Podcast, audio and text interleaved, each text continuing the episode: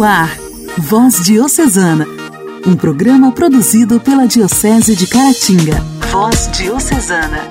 Olá, meus irmãos! Está no ar o Voz Diocesana desta terça-feira, dia 16 de março. Aqui é Clarinha de Carangola e vou te fazer companhia durante o nosso programa. Hoje, a igreja faz memória de São João de Brefol e seus companheiros. Ele nasceu em 1593 na França, entrou para a Companhia de Jesus, tornando-se jesuíta no dia em que completava 29 anos. Em 1625, junto com um grupo de missionários, partiu para o Canadá com a missão de evangelizar os índios algonquinos. João Breful era admirado e respeitado pelos indígenas e batizou cerca de 7 mil índios. Vivia em extrema pobreza, dividindo comida e casa com os índios. Apesar disso, dava testemunho de alegria, de esperança e de paciência cristã, a ponto de os índios dizerem a seu respeito: Jesus voltou. Aprenderam rapidamente a língua indígena, a ponto de escrever para eles uma gramática e livros de catequese. No dia 16 de março de 1600 1949, São João e seus sete companheiros foram torturados e mortos.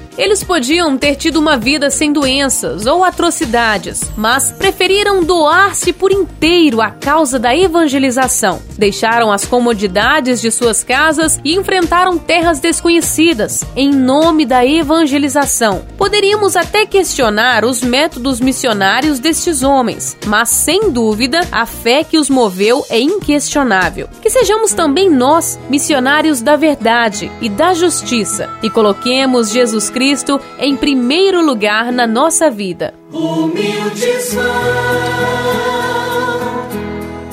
vão os missionários, pelo mundo eles vão a falar de um projeto, projeto que veio do céu anunciando Jesus e o que foi que ele fez e falou. Humildes vão, aprendizes de Cristo e da Igreja, e querendo aprender com o povo, sem mentiras ou imposição, e dialogando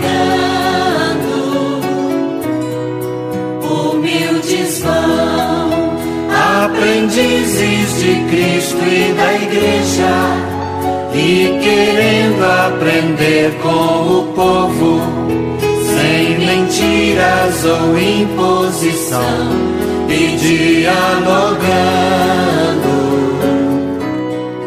humildes vão.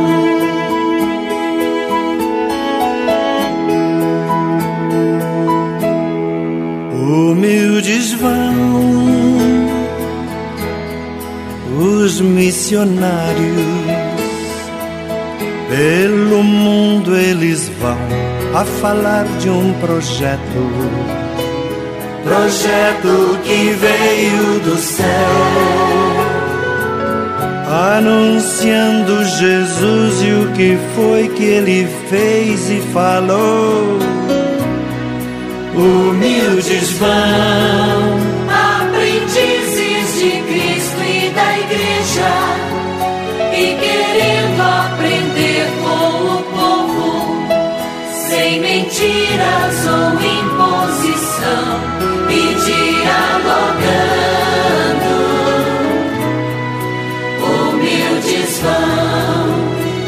aprendizes de Cristo e da Igreja e querendo aprender com o povo, sem mentiras ou imposição, e dialogando, humildes vão.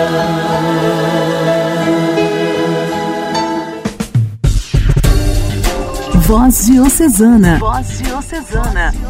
Um programa produzido pela Diocese de Caratinga. O rastro da Covid-19 está em todo o mundo e em nossa diocese, muitos padres já enfrentaram a luta com esse vírus de frente. Continuando nossa série A Luz na luta contra a Covid-19, vamos conversar com Padre Samuel de Manhuaçu. Ainda sobre a Covid, as instituições assinantes do Pacto pela Vida lançam uma nota sobre o agravamento da pandemia. No quadro Nossa História, Judite continua nos contando sobre a criação da Pastoral da Criança. E temos as reflexões no momento de espiritualidade com Ana Scarabelli. Continue sintonizado no Voz Diocesana. A alegria do Evangelho. O Evangelho. O Evangelho. Oração, leitura e reflexão. Alegria do Evangelho. A palavra de Deus hoje é refletida pela irmã Maria de Lourdes Altera, do Instituto de Nossa Senhora das Graças. Fala, Senhor, preciso ouvir tua voz. Eis aqui teu servo, fala no irmão, na palavra, Senhor, e no meu coração. Proclamação do Evangelho de Jesus Cristo segundo São João, capítulo 5, versículos 17 a 30. Naquele tempo, Jesus respondeu aos judeus: Meu pai trabalha sempre, portanto também eu trabalho. Então, os judeus ainda mais procuravam matá-lo, porque além de violar o sábado, chamava Deus o seu pai, fazendo-se assim igual a Deus. Tomando a palavra, Jesus disse aos judeus: Em verdade, em verdade vos digo: o filho não pode fazer nada por si mesmo, ele faz apenas o que vê o pai fazer. O que o pai faz, o filho o faz também. O pai ama o filho e lhe mostra tudo o que ele mesmo faz. E lhe mostrará obras maiores ainda, de modo que ficareis admirados. Assim como o Pai ressuscita os mortos e lhes dá a vida, o Filho também dá a vida a quem ele quer. De fato, o Pai não julga ninguém, mas ele deu ao Filho o poder de julgar para que todos honrem o Filho, assim como honram o Pai. Quem não honra o Filho, também não honra o Pai que o enviou. Em verdade, em verdade vos digo: quem ouve a minha palavra e crê naquele que me enviou, possui a vida eterna. Não será condenado, pois já passou da morte para a vida. Em verdade, em verdade eu vos digo: está chegando a hora e já chegou em que os mortos ouvirão a voz do Filho de Deus, e os que ouvirem viverão. Porque assim como o Pai possui a vida em si mesmo, do mesmo modo concedeu ao Filho possuir a vida em si mesmo. Além disso, deu-lhe o poder de julgar, pois ele é o Filho do homem. Não fiqueis admirados com isso, porque vai chegar a hora em que todos que estão nos túmulos ouvirão a voz do Filho e sairão. Aqueles que fizeram bem ressuscitarão para a vida, e aqueles que praticaram o mal para a condenação. Eu não posso fazer nada por mim mesmo. Eu julgo conforme o que escuto, e meu julgamento é justo, porque não procuro fazer a minha vontade, mas a vontade daquele que me enviou. Palavra da salvação. Glória a vós, Senhor. Amado irmão, amada irmã, Jesus começa aos poucos a manifestar a sua origem e a sua natureza divina. Ele, de fato, é o Filho de Deus que veio ao mundo para fazer a vontade do Pai, realizar a sua obra, que é a obra da salvação de todas as pessoas. Jesus veio nos dar a sua vida e nos resgatar do mal. O Evangelho de hoje revela uma dimensão mais profunda que só a fé consegue perceber nas palavras e nos gestos de Jesus. Um exemplo bonito dessa dimensão espiritual do Evangelho de João é o trecho que acabamos de ouvir. Jesus explicita o significado profundo da cura do paralítico, episódio relatado no Evangelho de ontem, onde Jesus foi criticado pelos judeus por ter feito uma cura em dia de sábado. Jesus responde: Meu pai trabalha até agora e por isso eu também trabalho. E os judeus ensinavam que em dia de sábado não se podia trabalhar, pois até o próprio Deus descansou no sétimo dia da criação. Jesus, porém, afirma o contrário. Ele diz que o Pai não parou de trabalhar até agora. Por isso, ele, Jesus, também trabalha, mesmo em dia de sábado. Para Jesus, a obra criadora não terminou. Deus continua trabalhando sem cessar, dia e noite, sustentando o universo e a todos nós. E Jesus colabora com o Pai, dando continuidade à obra da criação, para que um dia todos possam entrar no repouso prometido. E a reação dos judeus foi violenta, querem matar Jesus por dois motivos, né? Por negar o sentido do sábado e por se dizer igual a Deus.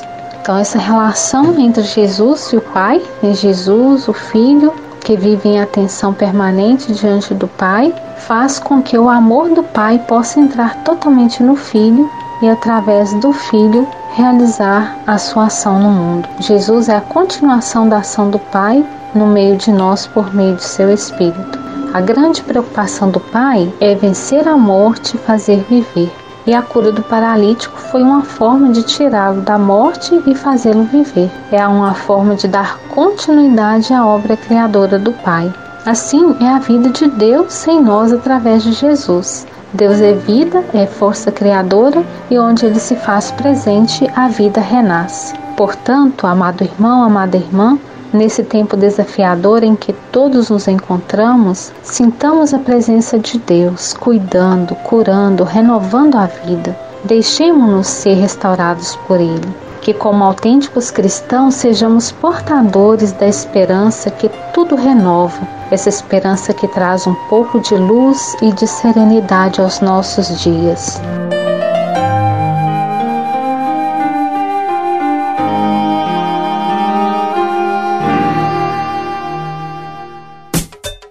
Diálogo Cristão. Temas atuais à luz da fé. Diálogo Cristão. Diálogo Cristão.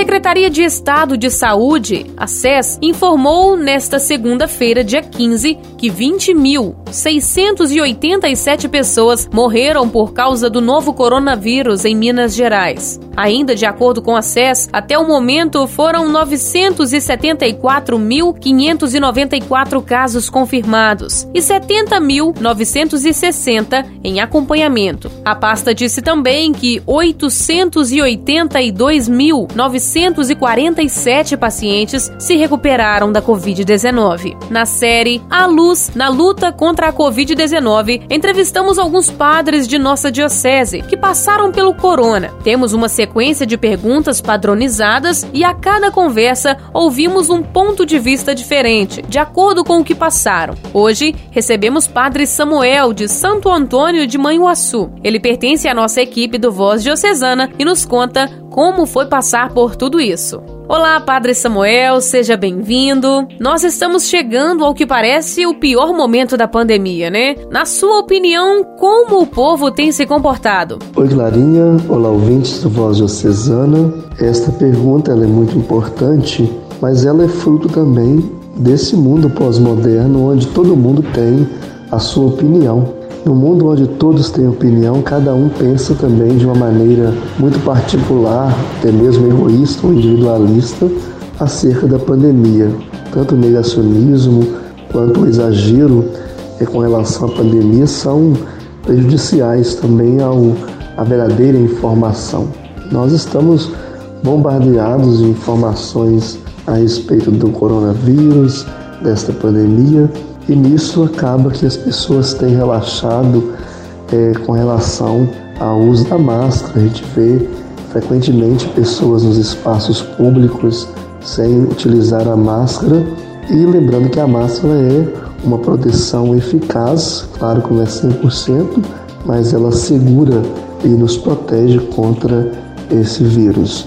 É importante, assim, ao meu ver, a gente frisar a necessidade de manter o uso da máscara nesse período, também evitar aglomerações, participar de forma efetiva na vida da igreja, mas ter também a consciência de poder usar os meios necessários para se proteger e proteger o próximo. O senhor teve o coronavírus recentemente. Nos fale de seus sintomas, as complicações e também o período de quarentena. Clarinha, com relação é, aos sintomas, às complicações é, e também nesse período de quarentena, eu tive Covid no, em dezembro, início de dezembro, primeiro dia. É, foi assim é, uma experiência muito traumática porque a gente nunca pensa que está com coronavírus. Eu sou alérgico, então eu imaginei que fosse até alergia de alguma coisa, mas depois eu fui percebendo que é bem diferente da alergia, porque eu comecei a sentir dores no corpo, indisposição, uma canseira é, muito ligeira quando eu fazia breves caminhadas. Então me levou à procura do médico e ali então foi diagnosticado por exame que eu estava é, com o coronavírus. Então assim foi uma situação um tanto delicada, bem difícil.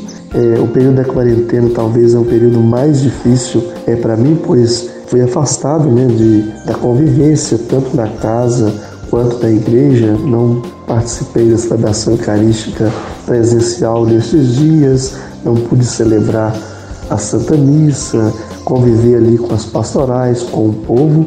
Então foi bem difícil estar ausente desses momentos de vida da comunidade. Depois, na casa também, fui muito bem, é, vamos dizer assim, assessorado lá em casa, mas mesmo assim a gente sente é, como se estivesse preso mesmo. Eu não saí do quarto durante os 15 dias que eu fiquei aguardando né, os resultados para ver se realmente eu estava livre do Covid-19. Então foi uma experiência de exílio, né?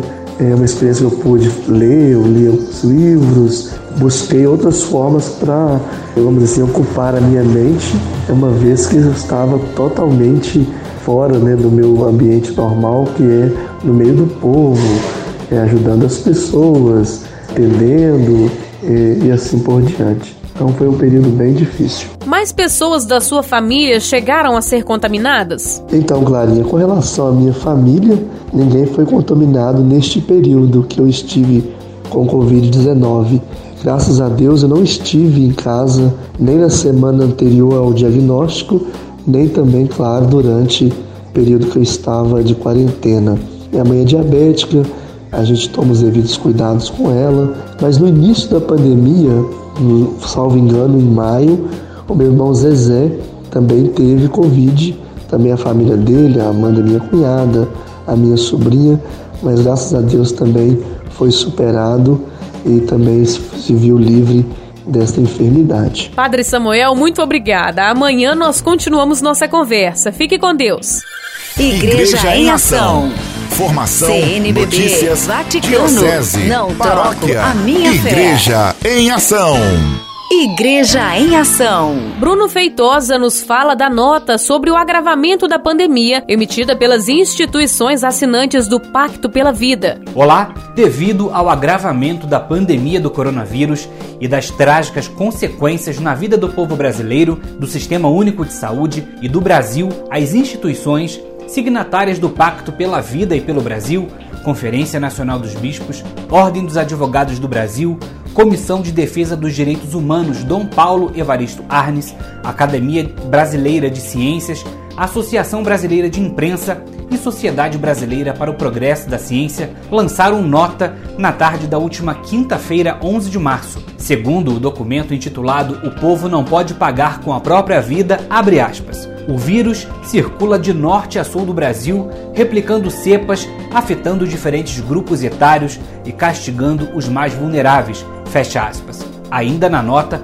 as entidades se solidarizam com as famílias que perderam entes queridos e aponta a urgente necessidade de maior empenho e integração dos três poderes executivo, legislativo e judiciário do Brasil e entre os estados e municípios na busca por encontrar soluções para enfrentar a pandemia. As organizações fazem também um apelo especial à juventude. Abre aspas o vírus está infectando e matando os mais jovens e saudáveis, valendo-se deles como vetores de transmissão, que a juventude brasileira assuma o seu protagonismo histórico na defesa da vida e do país, desconstruindo o negacionismo que agencia a morte, fecha aspas, afirma o documento.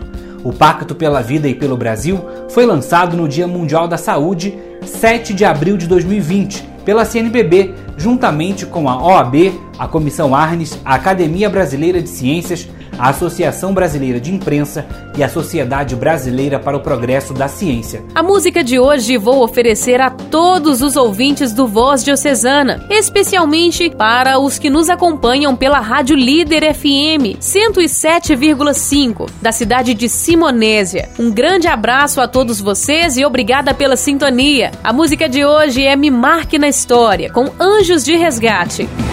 Transforma os meus dias, Senhor frases fortes para compor uma vida de sucesso para o teu louvor. Meu coração às vezes se perde em meio a tantos conselhos. Meus pensamentos já não batem mais, me confundo o tempo inteiro. Eu só preciso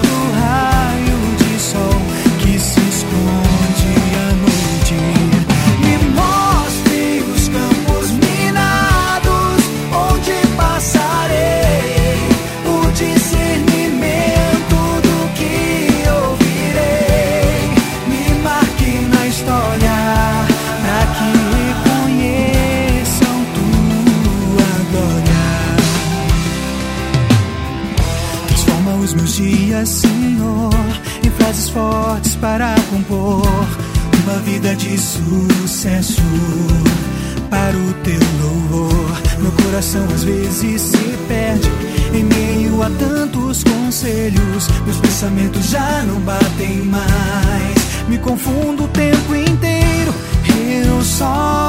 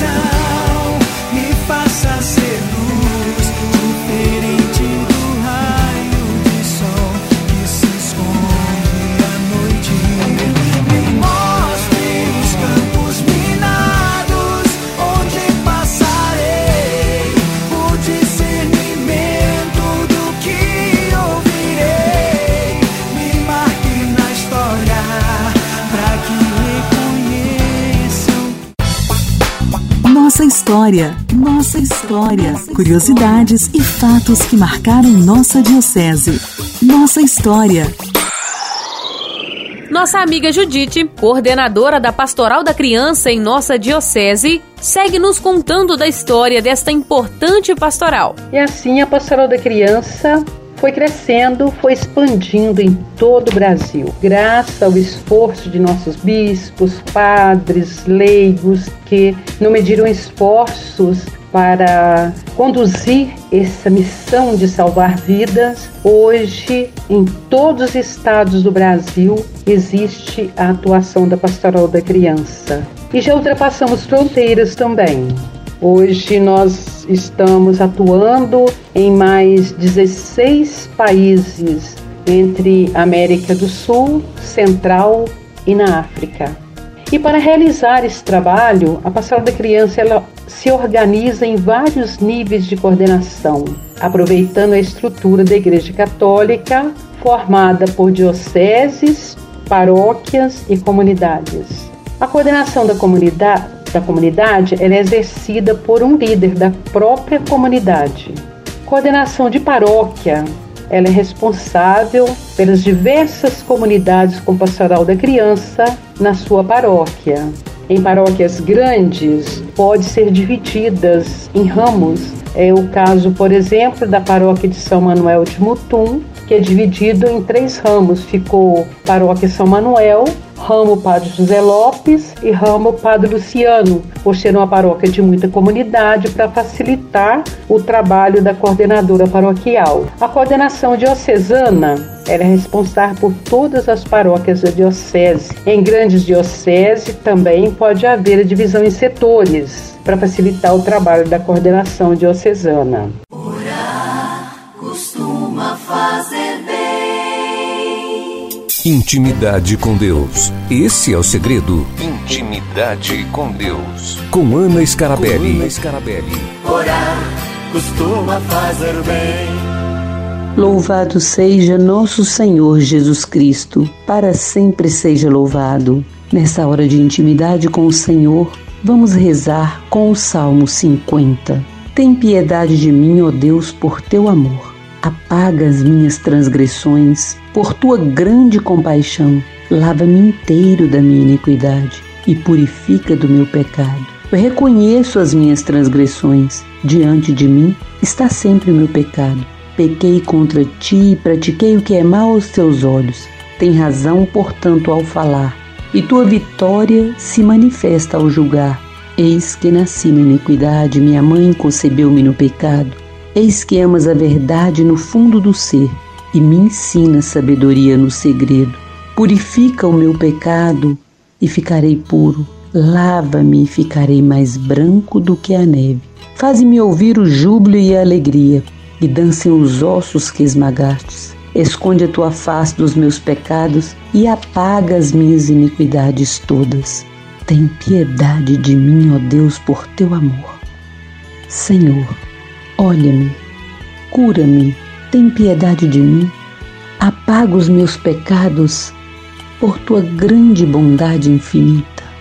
Tenha coragem de dizer: Senhor, apaga o meu pecado, cura, Senhor, e me faz ser mais íntimo de ti cada vez mais.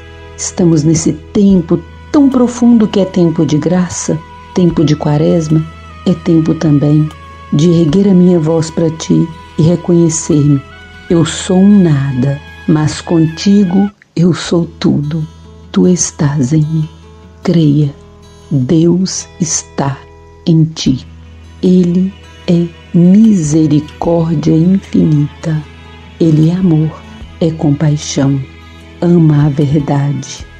Eu quero também, Senhor, amar a tua verdade que há em mim. Glória ao Pai, ao Filho e ao Espírito Santo, como era no princípio, agora e sempre. Amém. Intimidade com Deus. Intimidade com Deus. A marca do adorador. Orar costuma fazer bem. Voz Diocesana. Voz Diocesana. Um programa produzido pela Diocese de Caratinga.